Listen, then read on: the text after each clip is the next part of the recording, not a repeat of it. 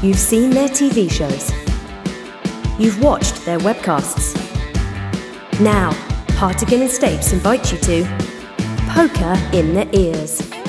Hello, my babies, and welcome to Poker in the Ears. I am Uncle Daddy Joe Stapleton. He is my work wife, James Hartigan, all the way over there in London, England. Yay. That's about as excited as I was to live in London. Coming up on today's show, recapping Monaco main event four. I had some stand up this week at a big show at the comedy store in LA. Uh, Jennifer Tilly was on, and we didn't get a chance to talk about the fact that she wrote a short story in a poker book. But Barney Boatman also write, wrote a story in that book, and he is on the show today. This dude is so funny. I'm very excited to talk to him. Yeah, Barney, uh, I've known for many, many years. He played a very important role, actually, in my journey into TV poker. I wonder if he remembers. We will find out. I, I actually don't remember, so I'm looking forward to that. Uh, and we've got a super fan on this week. His name is James Martin. You may have seen some of his tweets. We've read him before. He is the Undersea Monkey. Yeah. He has challenged me to West Wing trivia. Yeah, and of course, the West Wing is something I know about, so I could do the questions myself. So prepare yourself, Stapleton. Plus, you bought me the entire series a couple I- years ago, and I feel like there's going to be a lot of pressure on me to, to get these right. Since you spent money on it. Um, actually, since we last spoke, Joe, I've had two teeth removed, but I successfully survived surgery. And despite the fact that I woke up this morning, a week after surgery in extraordinary pain, I'm coping. Uh, so all is good. Because you guys don't have those good painkillers over in London like we get. I got to tell you, when I had my wisdom teeth out, that was one of the best days of my life. I was like, "What is Vicodin?" No, no, we've got them. I took them the first night and they were amazing. But they have a massive warning on the front says, warning, could lead to addiction. Oh and of yeah, course they're I'm like, incredibly addictive. and I'm like, no, I, I, I better wean myself off these like after after 12 hours. So I've been sticking to the other stuff like the anti-inflammatories and the uh, and the and the and the paracetamol. I'm pretty sure that I just had my wisdom teeth. out. I would have more wisdom teeth out just to get more Vicodin, but I guess I guess that's what really the problem is. Uh, I did not get picked for jury, so uh, well, I didn't even have to go in this time, which was lucky, um, because you know sometimes these cases last a while, and the the excuse of I have to fly to England for my job, they don't care. No, Um, so luckily, I did not get picked. Uh, I didn't have to go. I did not get in a jury. I did this thing, James, uh, called cupping. Have you ever heard of this? this. I hope this isn't the kind of cupping I'm thinking about because I really don't want to hear about it on this podcast. Yeah, you def. Well, I, I mean, it might be. I don't think so. Usually, tend to think take things way dirtier than me. Uh, like Michael Phelps, these athletes they believe in like this pseudoscience where. oh, no, this is not what I was thinking of. Okay, well, no, I did the somehow more legitimate type of cupping, which is um, they take this little pen that has four needles in it. Well, first they take a suction cup and and suction up your like a section of your back so that it makes it you know like when you're a kid and you'll stick yours like a suction cup on yourself and it gets all like red and purple. Then they pull it off Yeah. and they stab you with a bunch of needles like eight or nine times with a four prong needle. So you've got like 32 little holes. And then they put the cup back over your these holes and suction it again and start sucking blood out of your back. Okay, why would you volunteer for this? Well, I have a friend that does it for like a, a business, and she is a pageant model, and I help her with her pageant questions. And she's like, as a trade, would you want to try cupping? And you know, I've got some some look, some of the big like Michael Phelps, some of the biggest athletes in the world swear by this stuff. I mean, guy obviously knows how to take care of his body. So I thought I would give it a try. And to be perfectly honest, uh, I didn't really feel anything great from it. Um, Yeah, and it see, was to me, when you say the, you know, oh, the trade-off is that she'll do this for free. No, I'd want to be paid to have that kind of shit done to me. Well, the first half of it, I got a massage, and the second half, she was like, "Do you want to try some cupping?" I'm like, "Well, it'll it costs a lot of money to have this done," so I was like, "I might as well give it a shot." Anyway, didn't really have anything good come from it, but when I was, I, w- I got an Uber for her to go home, and as the Uber came to pick her up, the the driver was um like a pretty attractive young lady. And I asked her, uh, I was like, "Hey, why don't you, uh, why don't you see if the driver w- wants to come to my stand-up show? Like, try to talk me up to the driver." The driver did, and showed up to my show, and we had a really great time. I ended up spending like a lot of the weekend with her. So, cupping, I just want to say, really works. Yeah, I'm not quite sure you can really go from A all the way through to Z there. That that that channel does not necessarily follow through. But I'm glad the show was a success. The show was good. Uh, a couple of my friends left before I went on stage because they're such Nazis at this comedy club about letting people in or not letting people in. So a couple of my friends left, but in general, we had another. We had we we're three for three at the comedy store. Very good night. Once again, one of the best nights of my life. As my manager put it, I'd like to see how you do at the comedy store in a room that isn't completely populated by tickets that you yourself have purchased. However, one day, one, we're working our way up to that one. Uh, I just realised that last week I forgot to mention that I went to see Molly's game. I went to a preview of the new Aaron Sorkin movie, and I have to say it's really good, and we should definitely review it on a future episode. I don't know when it's released in the states, but I think obviously when we've both had a chance to see it, we really need to talk about this film it's not out until Christmas, I think, Christmas Day in the States, um, which is bad news, and that it'll take us a while to get to it. But the good news is that I, I will see it over Christmas. Of course. Like, there's no there's no chance I won't because that's all I do over uh, the Christmas break is go see a bunch of movies. All I will uh, say up front, all I'll say up front is, you know, to call it a poker movie is it's it's there's not a great ton of poker, but the way in which characters behave, the way they talk about the game, the way terminology is employed, is all authentic. It feels real. It feels genuine. and um, it looks like the characters are they? How many of them are actually representing real people, There like are- straight up the same person? There are definitely two characters who are not named, who it's very clear who they are meant to be. Ooh, cool! I can't wait to see it. Uh, I saw a movie also this week, James. That uh, you know, because it's like starting to be late in the year, so all the good movies are starting to come out, especially in LA. Yeah. Uh, three billboards outside Ebbing, Missouri. The new Martin McDonagh movie is just fantastic. It is so good. I cannot recommend this movie highly enough. And Thor is fucking fantastic. Also, it is just pure joy from start to finish. Just a great movie. Good, because you know I kind of have issues with the whole MCU thing, and I'm fed up with each film setting up another film and being a trailer for a story down the line. If this works as a standalone, enjoyable superhero movie, I will like it.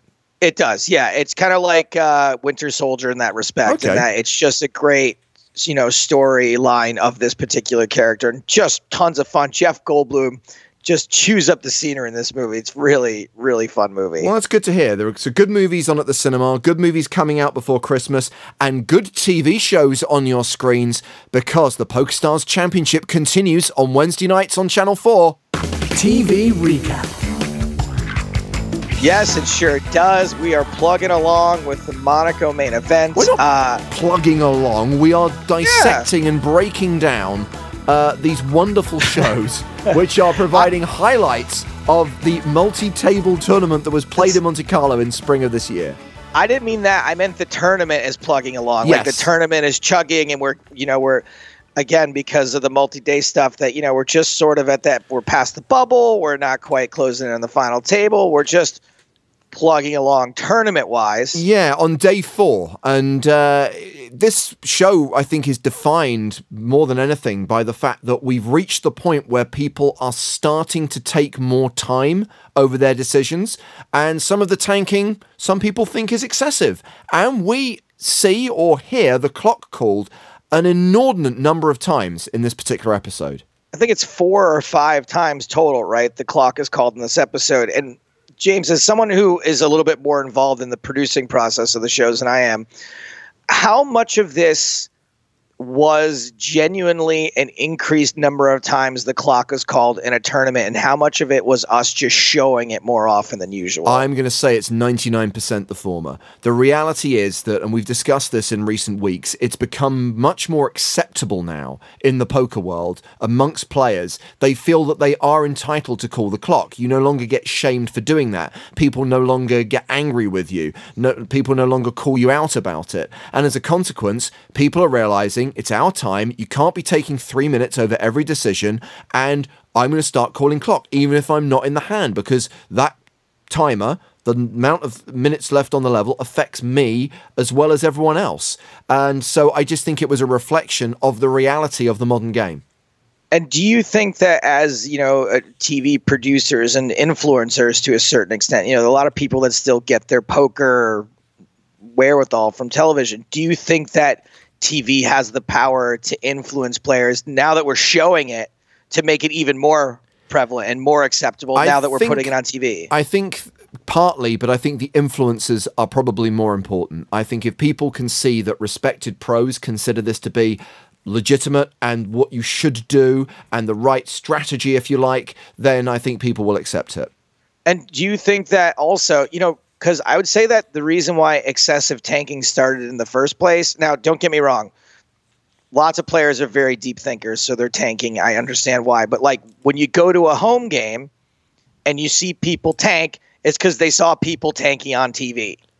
Yeah, because they're not actually thinking about anything. Right. So now do you think that we're going to start seeing people calling the clock in home games like every six seconds? Like, That'd be "Clock!" hilarious. Yeah, literally, like after two seconds, like actions on you, clock. Uh, probably because people do love to copy what's on the telly. I mean, in the hands that the clock was called, by the way, are all kind of like big decisions, and there's a lot of coolers in this as well. Um, I think the kind of the first big one I think happens uh, towards the start of the show, and it's. Uh, Paul Francois Tedeschi is in a lot of hands. He goes on a bit of a roller coaster ride in this show. And it starts with this huge hand against Lee Hon Chung, where it is a straight beaten by a flush on the river. Tedeschi calls it off bad and is left with just eight big blinds. And you think, well, that's him out the exit. But then he doubles up, doubles up again, gets back in the game, and becomes like one of the chip leaders by the en- by, by like 20 minutes later. And that's not because this is edited highlights. That was reality. In less than half an hour, he went from eight bigs to a million chips.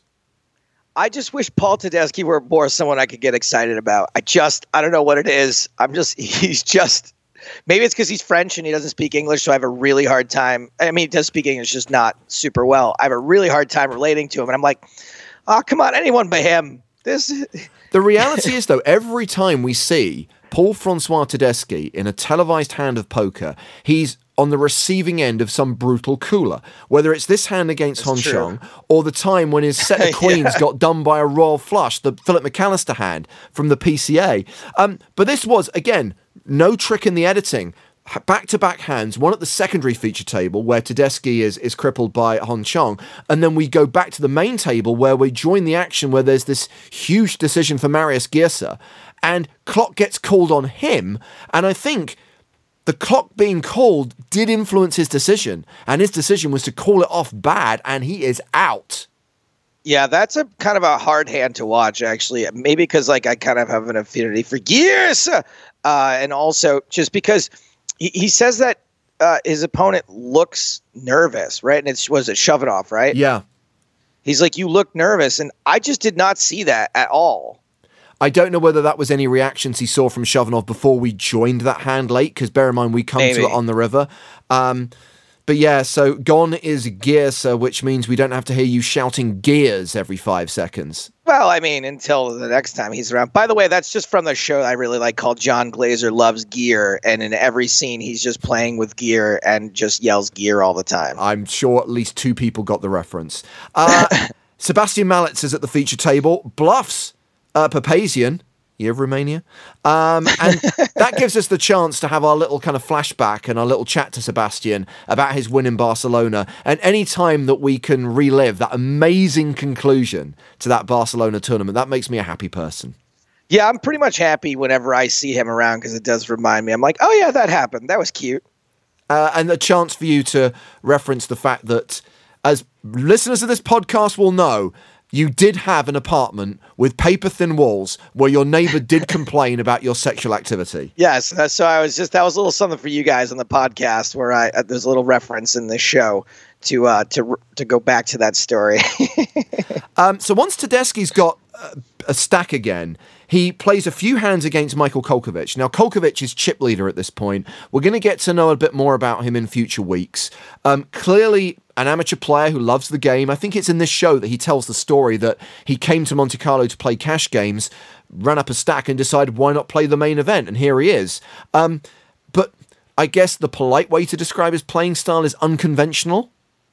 Yeah, I mean, we get there's other polite ways you can describe it, like aggressive and uh, wild and free swim. But I, I honestly feel like you have to run pretty fucking pure to play the way that Kolkovich plays in this. Like it's just so risky. It's kind of like like in one it's one of those movies where like a, a single soldier runs behind enemy lines and just manages to take out an entire battalion because they all somehow miss him. Like that's really what we see in the case of Kolkovich, where he just plays he he does the, right thing at the right time or the wrong thing at the right time over and over again, and we've only started to see it uh, beginning here. But I admire his fearlessness, and I always Oh, love it. definitely. And I always love it when there is a wild card in there and the pros just don't know how to react to them. and a lot of the time and i do like watching that too watching the pros just get totally worked by someone who they have no idea what their whole you know the, the, someone who doesn't play gto it really throws them for a loop sometimes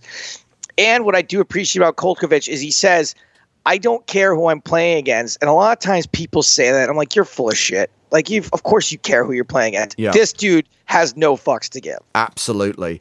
Uh, we then get a Battle of Prague finalists. Uh, Ensan, of course, won Prague in 2015. Petrushevsky finaled that event in 2016. oh jeez the stressed out Petrushevsky. Another hand where the clock is called, which leads to Petrushevsky making the wrong decision. And then back to back Elky hands where this is where you start to play the violin for the Elkster. He flops top pair against Katai's full house and is forced to make a very painful fold on the river. And then the very next hand, top of the next part, he flops top pair against Papazian's flush. And again, and he gets away is forced to make a painful fold. But crucially, in both hands, he's making good decisions. He gets away with it, and yet he doesn't know that he's made good folds, and he just looks so pissed off. I mean, that's almost no consolation, even in retrospect, I would have to say. Now, Elky t- takes things a little bit differently because he's a true poker player. I'm just like, yeah, I'm, well, first of all, I would be out the first time. But if I'd somehow managed to make folds in those spots, I would still be angry. I mean, like, they don't always have to have it. Why? Yeah. No, completely. Uh, and very quickly, I'd like to talk about the final hand of the show. And this is a situation where someone goes out. I think it's Remy Castaignon goes out in 33rd. We're down to 32 players. We're meant to pause the clock, meant to have uh, a table broken and, and rebalanced.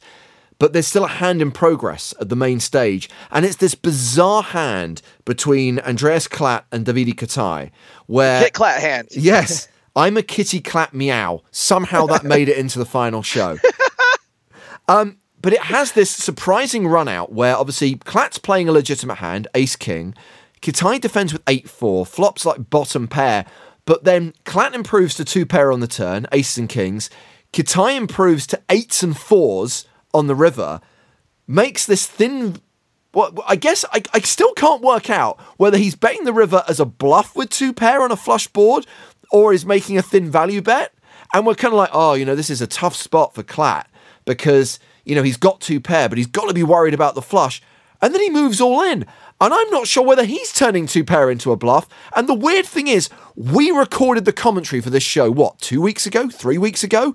And when Yeah. he moves all in, I'm like, whoa, I'd forgotten he did that. Yeah, right? Yeah. that shove is so surprising, so weird that it got me again. it is so surprising and weird and there's a lot of times guys where uh, there's more analysis i want to do but because it's a highlight show we're out of time we're moving on to the next hand we're going to break whatever it is um, and so we got to keep it pithy. In this particular hand i was so glad that i didn't have a lot of time to explain what was going on because i didn't know. And i think there's even a line in the show where i'm like i have no idea what's going on here and i still don't but it's so entertaining to watch. And it, Katai finds himself in a ludicrous situation where he's sitting there with a no good two pair, but it's like 75,000 to call with like more than half a million in the middle. And he's thinking, but there's no point throwing good money after bad. But being Katai, he's thinking it over. And of course, in keeping with the theme of the show, the clock then gets called. one last time before we bid adieu to this episode. The clock gets called. I would like everyone also to pay close attention. There's a great bit of foreshadowing with Caroline, Yes. Davide Katai's fiance, on the rail, and she's even wearing like one of those sort of crystal ball reader headbands. So I just want you guys to keep in mind for that. I think for the very next show, Uh, no, it's not for a couple of weeks. two weeks from now, but it'll be on the next show that we talk about. No, I think it's next actually so. Next, we've got episodes five and it's episode seven. Okay. Well, there you go. A long way off foreshadowing, but keep that keep that shot in mind. Yeah. Uh, and finally, we have to quickly mention the Elky montage. And the reason to mention this is obviously we're teeing up the fact that obviously Elky's had a frustrating day and will he manage to get back into the game in the next episode, second half of day four. And we just have this ridiculous, like every single angle of Elky looking frustrated known to man. And I recorded a fake version of the next time where basically with every cut, it's just go, I just go, next time, Elky, Elky, Elky, Elky, Elky, Elky. Sadly, it didn't make the uh, the final version of the show. Yeah, see, that's too bad because a lot of times, guys, uh, me and James, we will record very silly versions of things uh, just for us, just for fun. But every once in a while, we'll go, maybe we can use it. And like this is one I was like, please guys, you have to. And it's usually me proposing these silly versions. And after James recorded this, I was like, please, please, please, you gotta, you guys gotta use that one. You gotta use that one. But I guess, I guess it didn't make it. No, it didn't. Uh, so yeah, uh, episode four. If you're in the UK and Ireland, you can catch up at channel4.com slash poker. All four shows are up there. Anywhere else in the world, head to pokerstars.tv to watch episodes one through four. We are on hiatus next week. Uh, when you work with an American, you discover there's this thing called Thanksgiving. So next week, we will be taking an enforced break and we'll be back the week after that. And we'll have two shows to break down episodes five and six. And we're going to have Elky on the show because he features heavily in the next two episodes, even more heavily than he does in this one. I am thankful for the week off from the podcast and thankful that we'll be talking to Elky. Yes, uh, we're going to get to this week's guest in just a moment, but let's explain why he is on the show. Joe, when Jennifer Tilly was on a few weeks back, you said, Oh, we have to ask her about this short story. And I'm like, What short story? And I had no idea that this book had been published uh, called um, He Played for His Wife and Other Stories, which is a collection of poker themed short stories. And after you told me about it, I found it and I've got hold of a copy and I've been reading my way through it. There's people in there who we know, um, a couple of players, but mainly poker writers, uh, people like James McManus, Patrick Marber, and also someone who we know, someone we work with, a gentleman called David Curtis. Who is an Really? events manager at PokerStars?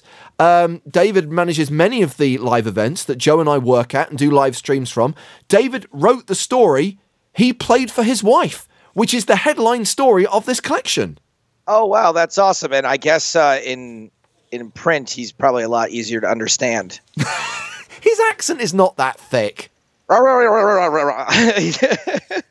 Uh, but I mentioned obviously that a couple of players, Jennifer Tilly being one, Barney Boatman being the other, other have uh, contributed stories. And you mentioned last week, Joe, that you did want to get Barney on the show, so we tapped him up. He agreed to come on Poker in the Ears. So let's welcome him to the podcast, the living legend himself, Mr. Barney Boatman. Welcome, Barney. Yeah, thanks very much. About time. Yeah, this is the first time, isn't it? Yeah. I, I apologise for overlooking you for the better part of two years. And Joe is particularly thrilled to have you here. I really am, Barney. You are so fucking funny. Uh, there are two Well, people. Joe, mate, coming from you, that means absolutely nothing.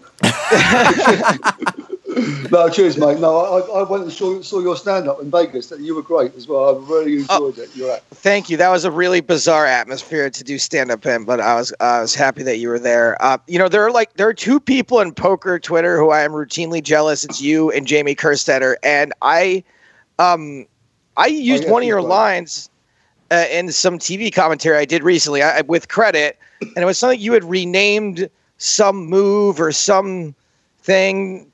I'm sure you don't remember Oh. I'm always trying to squeeze things into the into the poker lexicography, if that's the word. Yeah. So it could have Yeah. been, yeah, could have been one It of was- a number of things. Do you have any that you're particularly proud of? Um, well, it, it, it might you might have been talking about set fracking. Yes, that was it. Fracking about when you when you don't have enough chips to set mine, set fracking. That's the one. Isn't that fucking brilliant? That is brilliant. It has to be said. But you are generally on fire when it comes to kind of poker terminology, Barney, and your your take on the modern game, which has that classic air of the grumpy old Englishman wondering well, I was what. going to say, I've got no idea what's going on in the modern in the modern game. Well, you say that. take on it, yeah. You say that. Wasn't that long ago that uh, you won a World Series of Poker bracelet, was it? No, well, you know, any mug can win one if, if you hang about long enough.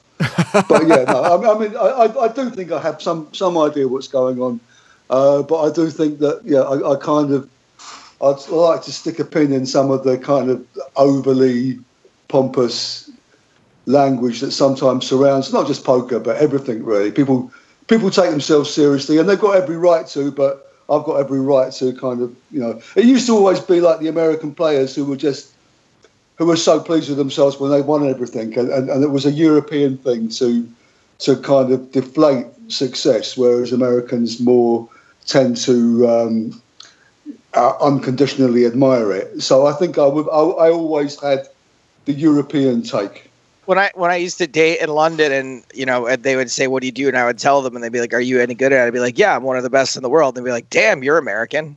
yeah, exactly. Yeah. You've got it. That's that doesn't go. That doesn't go down here. You've worked it out now. I'm sure. It. it I mean, that doesn't. Even, I don't even consider that to be cocky. I'm just like, yeah, no, that's that's just. Yeah. fair enough. It's disarmingly honest. If it was true, of course, which. Uh, Obviously, right, of course, it's a, it's complete bullshit though. so Barney, we just mentioned the fact that obviously you've contributed to this book edited by uh, Anthony Holden. He played for his wife and other stories, writing along the, alongside people like Grub Smith, Jennifer Tilly, Jim McManus, uh, Patrick Marber, and your story is the first in the book. You're first up. Well, can I just say, by the way, it's edited by Anthony Holden and Natalie Galustian. Yes, sorry to overlook Natalie there. Sorry. And um, yeah, it's the first. I don't know if that's alphabetical order or what that is, but um, you know, I, I, it's it's quite nice for me that it's it's there bang at the beginning because anybody who doesn't bother to read the second one thinks I've written the whole book. um, how did it come about? I mean, was it a project which you were approached? Would you like to contribute a story, or did you have this story and it got included in this book? No, it was the former. Yeah, it, it, um, Natalie and Anthony had this idea, which I've got to say is is such a perfect idea a, a, compilation of stories all weaved around the theme of poker, but but all very different. Um, and you can't believe that you know this hasn't been a classic for years because it was crying out to be done. And they um, uh, they approached a few poker players. I think that they knew, either that they knew personally or they had some reason to believe might be able to write. Um, and um, Jennifer Tilly has written an, extraordinarily good. She can certainly write, and and, and um, uh, but but they but they but actually, as you intimated, uh, the majority of, of the poker of the stories that have been written are by professional writers and very very uh, accomplished ones too, like DBC Pierre and Carol Ann Duffy, who is the poker the I keep calling her the poker laureate. She's the poet laureate. um, she might answer to both now. But um, you know, there's there's a lot of great writers. Of course, James McManus is both you know writer and poker player. There's actors in there. There's Lucy Porter, who's a stand-up comedian. Neil Pearson, very well-known actor. So uh, uh, it's it's an incredibly um, high stat. You know, to, to be on the in the same project with all these people is, is really wonderful for me. And uh, you know, I'm just lucky that I got involved right at the beginning before they'd signed all these people up. Did you is this a story that you already had in mind or is it something that you when they came to you you just you made it from scratch? I said oh yeah i've got an idea that would be perfect and that was a total lie. And but within but within five minutes i had what you know I, I, I just i just belted it out you know before they changed their minds. And, and uh, um, it, it, was it, you know I, I don't know if the idea had already been in my mind but it kind of crystallized some things that I've been thinking about. I suppose uh, you know, it, it's kind of it's a it's an unusual way of asking a question about people in poker. Um, but yeah, no, no. I, I mean, I, I just I, I, would not have written that story had I not been asked to contribute to this book. And is writing stories something that you're interested in general, or this is just an exercise, an experiment for you? I did a couple at school. Um, no, um, I'm talking about a post crayon phase with, with, pictures and everything. Yeah, no, um, I, I, have always, for a very long time, if not always, you know, uh, kind of claimed to be a writer and think of myself as a writer. And and I had, I've been a journalist in the past. I've written a few articles here and there, um, and I, you know, I've kind of, I've got half a film script that's been knocking about forever, and and um, but now with, with, I mean, this has really given me a lot of impetus because you know this this book is great, And um, you know, like I say, to be in the company of, of all these great writers and, and, and, to be there, you know, it to be a real thing I can hold in my hand, um, gives me a lot of encouragement. And I've got this, I've got this idea that I'm, I'm starting to work on, which is kind of to do a sort of Damon Runyon. You know, I wouldn't claim that I could write like him, but but to do something like he did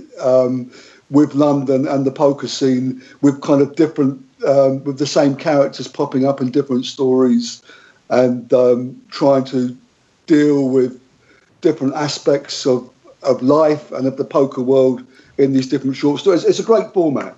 It's, it's, it's much easier to get your head around writing a 20 page or 15 page story than sitting down with a blank piece of paper trying to write a, a novel or a film script. So um, it's like the tweet of the uh, of the book world. You know, it's a, you know, it's a a right. short thing that you've got to. So you know, it, it works for me because I'm lazy.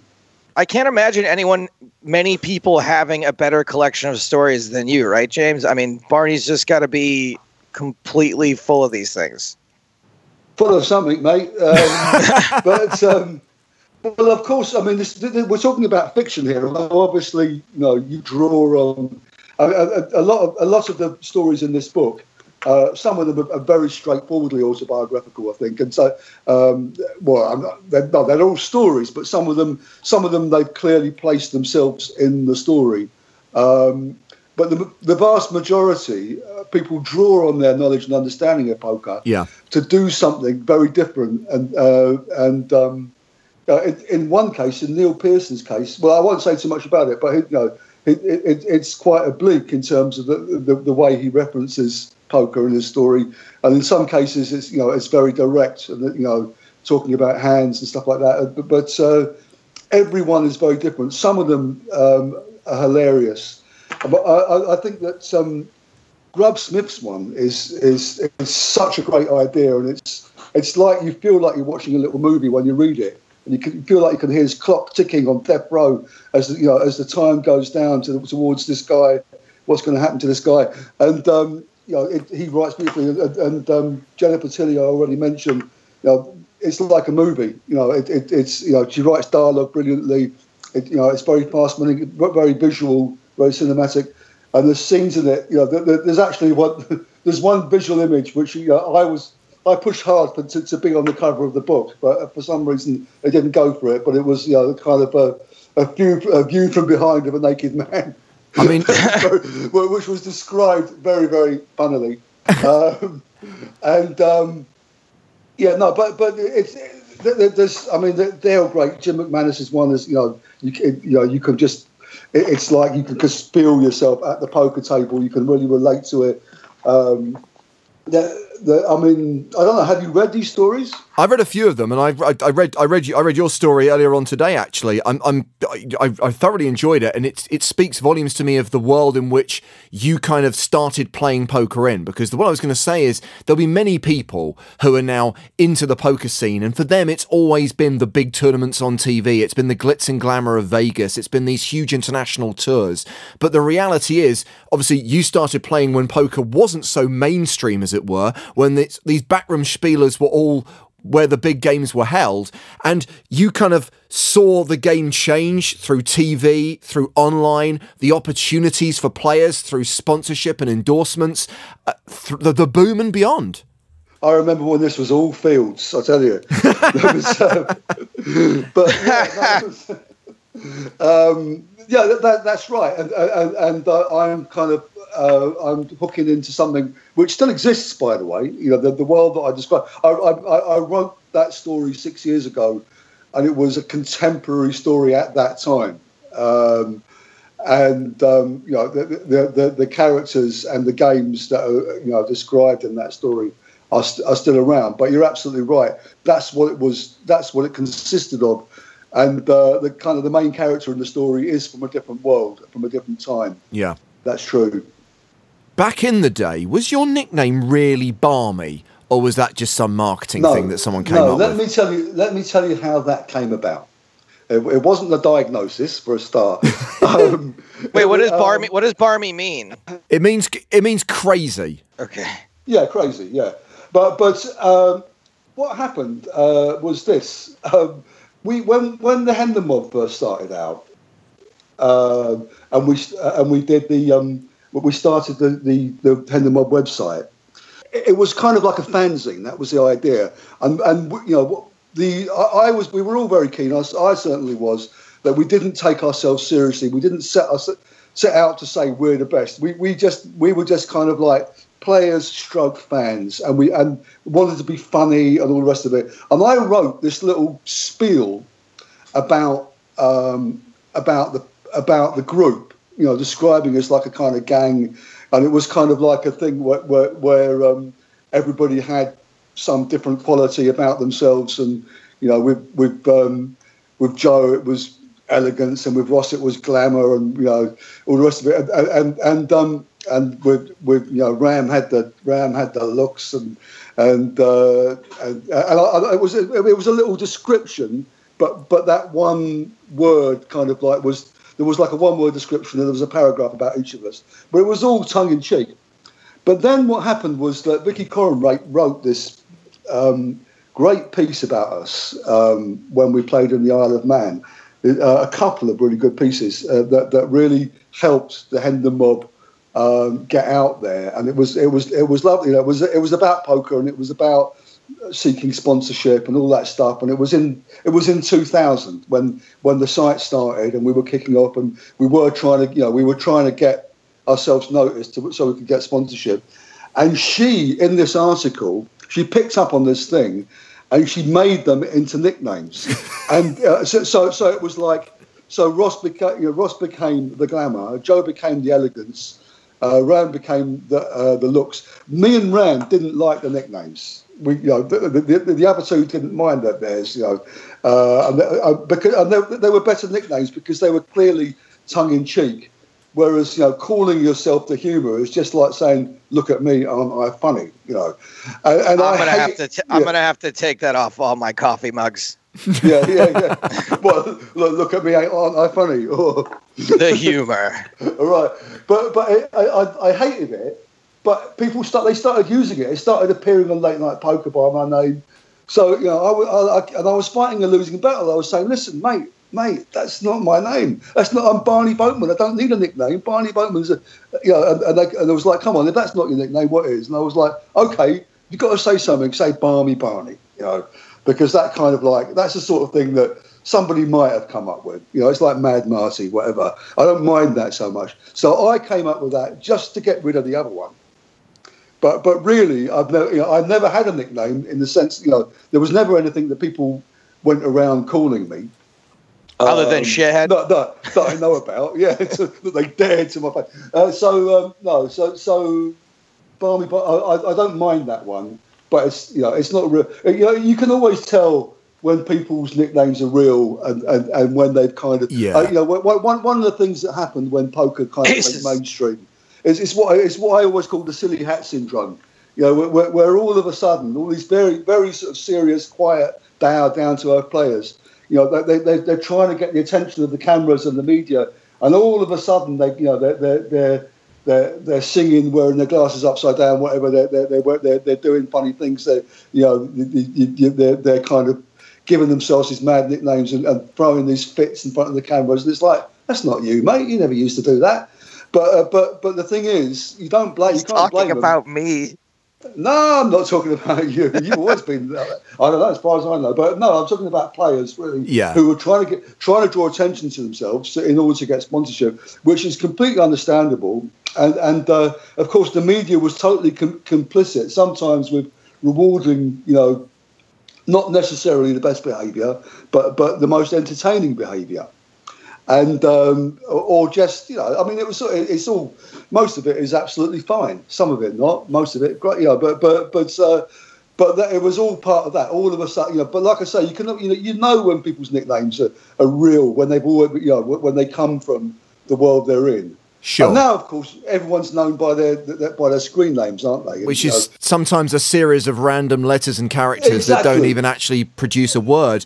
Um, exactly. It's bizarre. during that time, Barney, you mentioned the Hendon Mob website, which obviously you guys built into like the ultimate poker destination. It had a forum, uh, obviously all the news stories, and the database of players' results, which then got sold to the GPI. Which leads me to the question: Does your image, likeness, and voice now belong to Alex Dreyfus? Will he be getting royalties off this interview? Mate, I'm not even allowed to call myself Barney Boatman anymore. it's, a- it's, a- It's- he's it's sitting- legally he's Barney Boatman here, now. He's sitting next to me with an abacus, counting the number of times you use my name, and then you're going to get a bill. Oh. We're, you know, we're obviously very proud of, of, of, of, of the Hendon Mob. You know, something that, that we made that works, and and uh, you know, we're very glad that Alex Dreyfus picked it up and, and kept it going because it would have been a shame for, for that to have all gone to waste. And um, yeah, he, he bought he, bought the, the the Hendon Mob name and and, and he bought uh, and the logo and the trademark and the rest of it, as well as the site and everything that went with it. Uh, but of course, at the same time, we are the Hendon Mob, you know, and um, you know, there's there's no point in anybody you know trying to say well you can't call each. I mean, you know, that's that's just who we are. Who we are. Uh, it doesn't hurt Alex that, that people still refer to these four real people as being the original Hendon Mob because it's just more brand recognition, I guess. Of course, and it's reality. You can't you Yeah. can't argue with that. Yeah, that's right. I have a quick, quick little anecdote, and that's uh, in the early 2000s. Me and my buddies tried to like kind of rip off the Hendon Mob, and we came up with a website for ourselves called the LA Rounders. Yeah. and our little heads would pop up, sort of like similar to some of the things I saw some of the ads with your guys' faces in it. And when I showed it to one of my best friends who wasn't in poker, he goes, "Oh, so it's a home improvement website?" And I was like, "What are you talking about?" And he goes, "Yeah, because all I see is pictures of four tools." Now, I have an anecdote, and Barney, I'm sure you remember it well. Uh, back in 2005, you had a short lived TV show called Barney's Home Games. That's right, and I do remember it. I mean, the, the idea, by the way, of that uh, of that show, it was supposed to it was supposed to be like that. I would travel around the UK, you know, maybe Ireland, and um, and go, you know, uh, meet different communities of people and find out, you know, what kind of home games they had, hang out with them, and it was going to be as much about the people and you know, aren't the people of, uh, of the British Isles funny and strange and different and all the rest of it. But you know, they made the first series on a budget, and everything had to be within the M25. and uh, but but luckily, you know, you lived in, within the M25, and you were one of the places we went.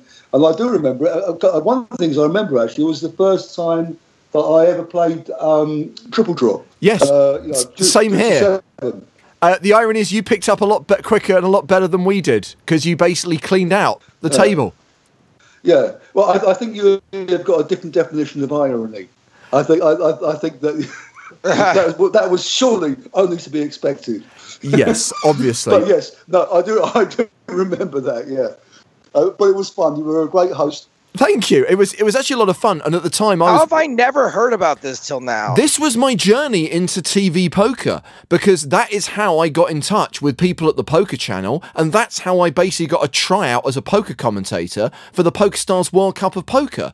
Is because their crew had been round to my house with Barney Boatman. I'm sorry, world. people people are always telling me, well, "You got me into poker. You like like poker," and I'm. I'm, I'm constantly apologising, but now I've got something much worse to apologise for. That's right. You have to apologize for James Hartigan. I'm intrigued, Joe, what dumb game you're going to force our guest to play. Man, Barney, uh, you did a really good job of uh, telling interesting stories. So you're actually going to miss having to play one of my games. We're running a little long here. Lucky you, Barney. Thanks a lot for uh, for taking the time and staying up all night. And you know, safe travels. And uh, hope hope to be stealing your material in the future. Oh, you're, you're absolutely welcome. And if you ever do anything good, I'll steal that too. Thanks. Cheers. Poker in the ears. Our thanks again to Barney Barney Boatman. I can't believe, Joe, that I haven't told you the Barney's home game story before. No, that's so wild. I want. I got to We got to get that tape. Uh, the sad thing is, I, I have it on VHS 100%, and I'm pretty sure that I did a DVD of it as well. But I cannot find them for love nor money because I wanted to try and play a clip on the podcast. So I need to I need to track them down because it is hilarious. I mean, we do have a, po- a poker in the ears and eyes coming up that maybe we could do a quick little flashback Wow. to James's poker Bear debut. in mind, so bear in mind the other people in this home game. There's me, my friends Barry and Ray, and my wife. Now I'm pretty sure she does not want any footage from this TV show circulating in the public domain. She's the one who's probably destroyed the VHS tape and the DVD. Um, before we get to this week's Superfan contest, a quick lobby update. Some very exciting news. When we come back from our Thanksgiving break, we are going to introduce a weekly podcast free roll. I know we've had free rolls in the past, Joe, but they've been sporadic, they've been irregular, they've been normally to commemorate a special occasion like our 100th episode. But we've decided that each week, on every episode, we're going to give out details of an exclusive game for our audience, for our fans. Wow. Um, so what we'll do is we'll tell you when the game is taking place because it's going to vary. We're going to try out different days and times, see what works for people. Uh, we're going to give up the name of the free roll because it's going to have a different name every week, and you're going to have to search for it in the PokerStars lobby, and it'll probably be themed around something that's happened on the podcast. For example, maybe we call it the Selena Lynn Kebab Memorial.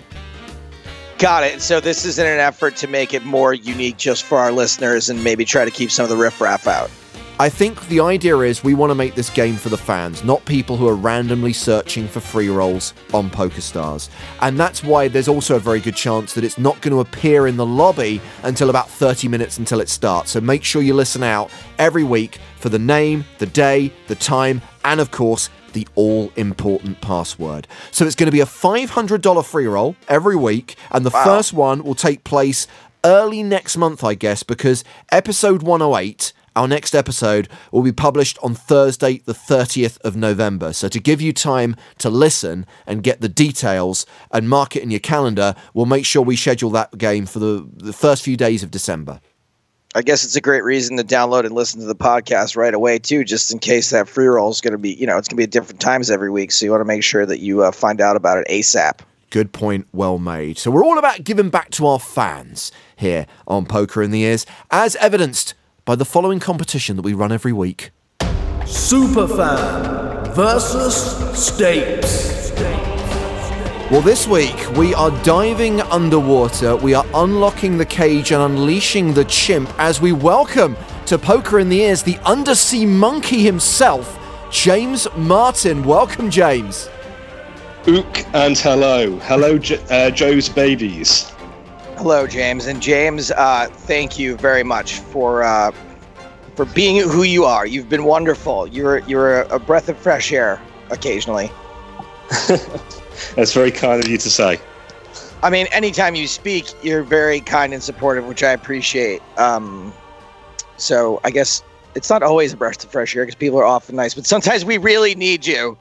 That, that's very kind. I, you know, we- I know politics isn't really done on Poker in the Ears, but I just want to say, Joe, I, I, I, it's good to see you know keeping the end up for the good guys, and I try to weigh in when, when I can.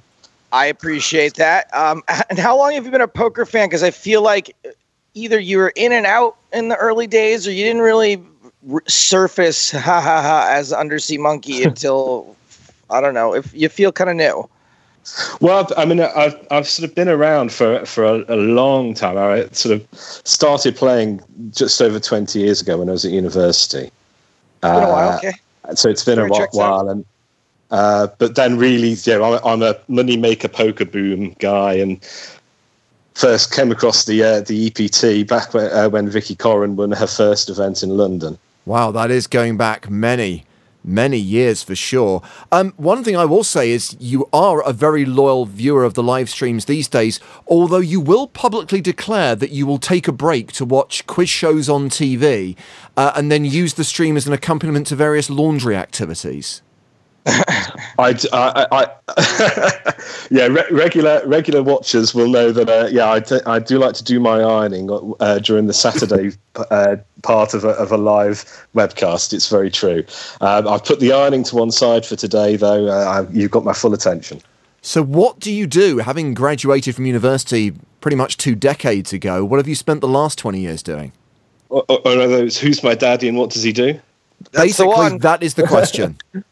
Uh, well, I work in IT. Uh, I'm a systems administrator for a, uh, a, a, webinar company. I, I, sort of look after all the, um, the, the servers and systems and networks for a company that provides a platform for um, uh, webinar presentations.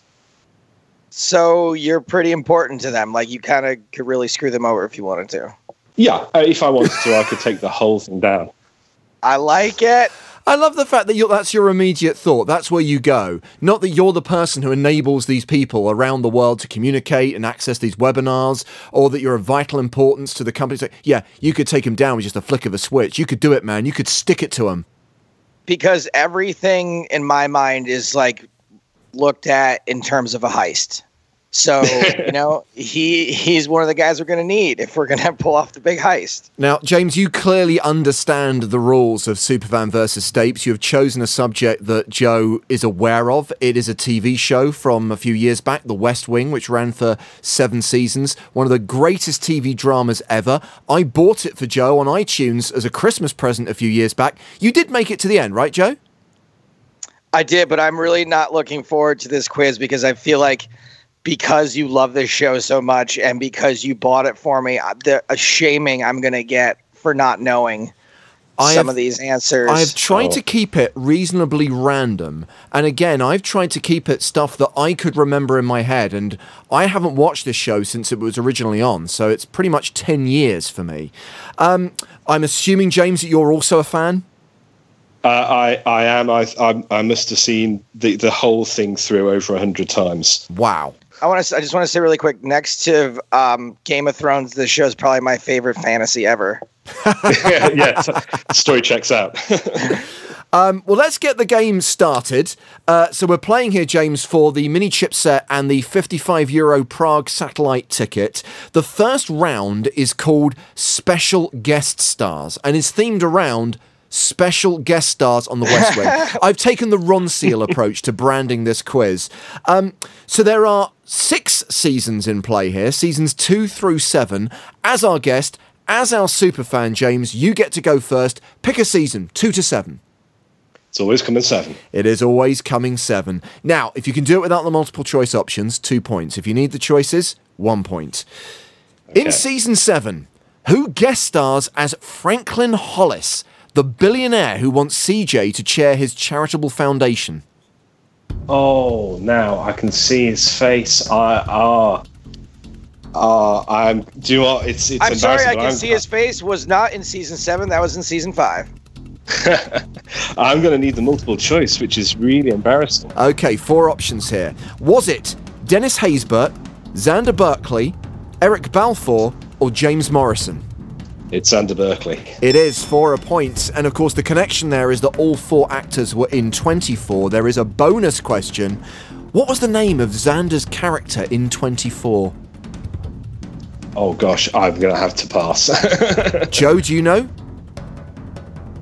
In 20, I will know it the second you say it, but he was the CTU department head. I, I, don't, I don't know it. His name was George Mason. Mason. Man, how how spoiler alert, when he goes down on that plane, did you did you feel something, James? No. Uh, oh, in 24, no. I mean, I sort of didn't really buy into it hugely, so. I'm with you. I'm afraid I, I, I lasted a season and a half. I'm afraid. I discovered the other day there's like literally hundreds of episodes. Unbelievable. Um, anyway, this is about the West Wing. The bonus questions, however, may relate to other stuff, as you probably guessed. Joe, season two, season three, season four, season five, or season six? Uh, I will go with uh, season two, please. Season two. Who plays Simon Donovan, the Secret Service agent assigned to protect CJ? I will take the choices, please. Okay, was it Mark Harmon, David Caruso, Gary Sinise, or Chris O'Donnell? Mark Harmon. It was Mark Harmon for a point, and your bonus question Mark Harmon is the star of which inexplicably popular crime series? NCIS. Correct, which means you have a 2 1 lead. And I do realise that I actually gave you the season 3 question, but you seem to do okay out of it, so uh, no harm done. Uh, which means 2, 4, 5, and 6 are available to you, James. I shall go number two, please. Okay, this is genuinely season two. Who plays Dr. Stanley Keyworth, the psychiatrist who diagnoses that Josh is suffering from PTSD? Oh, uh, famous father as well. Father was in Grosse Pointe Blank. I'm going to need the choices. Was it Alan Arkin, Adam Arkin, Adam Baldwin? Adam Arkin. It is Adam Arkin for a point, and there is a bonus question. Adam Arkin is also a director and directed numerous episodes of which TV drama about a US Marshal in eastern Kentucky? Oh, Walker, Texas Ranger?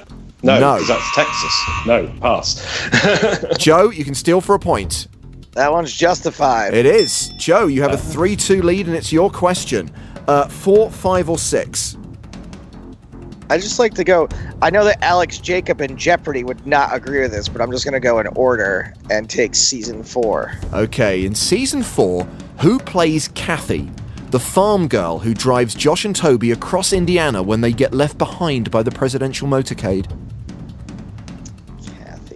Farm girl. This is where they have the the time zone issue. But I'll need the choices, please. Was it Kristen Bell, Kristen Wiig, Jennifer Lawrence, or Amy Adams? Well, I really don't know this one. Uh, Amy Adams. It was Amy Adams. Good guess. And your bonus question which historical figure did Amy Adams play in Night at the Museum 2? Amelia Earhart. She did. Wow, you're on fire today, Joe, and you lead. I actually have an I have an autographed signed poster of Night of the Museum 2 that I won at an auction because my friend was running it and literally no one had bid on it and I felt bad. Uh, James, we need to get some points here. Season five or season do. six? I shall take season five, please. Season five. Who plays Colin Ayres, the photographer Donna has a fling with while on a fact-finding trip to the Middle East? Going to play safe and take the choices. Please. Okay, is it Colin Farrell, Ewan Bremner, Jason Isaacs, or Ioan Gruffudd? Uh, I think it's Colin Farrell. It is not. It is Jason Oh. Isaacs. Now, there is a bonus question here. Jason Isaacs played which villainous character in the Harry Potter films? I uh, oh I I I uh, I have never seen any of the Harry Potter films. You should. Um, I, I, I so I'm told. Uh, but uh, th- there's one villain who I've heard of from, from Harry Potter, and that is uh, Voldemort. No, that's Ralph Fiennes. He plays Joe. He plays evil Harry Potter, which is Harry Potter with a goatee. No, he plays Lucius Malfoy, Draco's dad. Uh, season six, this will be your question, Joe. Who plays Helen Santos, wife of presidential candidate Matt Santos? Oh man. Uh, go on. Okay, here are the options Teri Polo, Teri Garr, Teri Hatcher, Terry Reeves. Terry Reeves. Incorrect, it was Teri Polo. Let's see if you can get the bonus question. Teri Polo is best known for playing Robert De Niro's daughter in which comedy? Raging Bull. No. You can steal James for a point. Is it Meet the Family? It's Meet the Parents. I'm going to give you half a point. Parents. Uh, which means at the end of that round, Joe, you have five points. James, you have two and a half points. Joe, you have a two to one lead going into the trivia round. James, there are four questions. You can pick season two, season four, season five, or season seven. Uh, I'll take season two, please. Season two. I'm just gonna fold my way to the money with this two and a half point lead. I think. This is my favourite question. Which Bond movie was Charlie planning to buy on DVD with his expected tax rebate? Multiple choice options available. I. Oh, now. Oh. I, I love know how I James will just get- called this out as his favorite question, and also he wrote the questions. It's Bond themed, of course it's my favourite question. I, I know I will get it if I get the multiple choice, but I'm, I, I, I, you know, I feel I almost feel like really gambling and saying on Her Majesty's Secret Service. In which case I will give you two points. Good gamble, well yes, taken. get it. Oh, shit. Okay, Joe, season four, season five, or season seven? I will always be coming season seven. Arnold Vinnick is offered which cabinet post by President elect Matt Santos?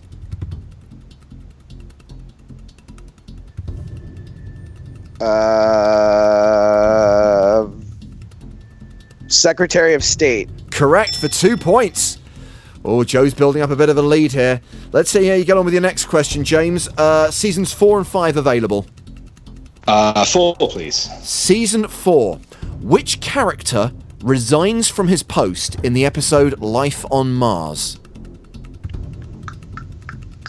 I'm going to say it's Sam. It is not Sam. Oh, Because we have not had the options, Joe, you can steal. Um. Um. Oh. Mrs. Mrs. Isringhausen. No, she dies in a car crash. Uh, it was Vice President John Hoynes. oh, of course. Oh, yes. Okay, Joe, season 5. Excellent, excellent performance from Matthew Perry in that episode, incidentally. Indeed. Uh, season 5, Joe. Which popular West Wing character is killed in Gaza when the convoy of US diplomats is attacked? Uh. Oh, is the janitor Scruffy. It was not the janitor Scruffy. Now, James, can you get this question? Admiral Admiral Percy Fitzwallace. It was for two points. So here's the deal. I gave you half a point for a question, so it's actually seven points to Joe, six and a half to James. If if you can win the tiebreaker out of the kindness of my heart, which often doesn't actually have much kindness, I'm going to give you the prizes. So we'll operate. decent. We'll operate the same as last week. So Joe, you'll type a number into the Skype chat, and remember, please do it privately to me and not to the group. And you will answer verbally on air, James. Okay? Okay. All right. So the question is there are 155 episodes of The West Wing. In how many of those episodes does Joshua Malina appear as Will Bailey? Joe, you type your answer, please. Okay. Joe has given his number. Here's the question for you, James. How many episodes star Joshua Malina? Uh, I'm going to say 75. You say 75, Joe says 22. The actual answer is 79. You were really close, James, and for that reason Wow. and that reason alone, we will give you both prizes. You win the mini chipset and you get the 55 euro Prague satellite ticket. Woohoo! Thank you. Thank you very much for coming on the show and being our super fan. It's been a, an absolute pleasure, guys. Thank you for running the, uh, the the webcast and for the podcast. Thank you, buddy.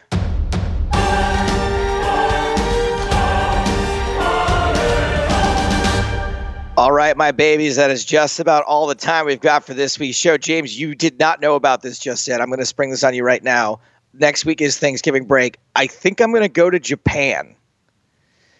Okay. So we are taking a break so that you can spend time with your family, only you're not, you're going to Japan.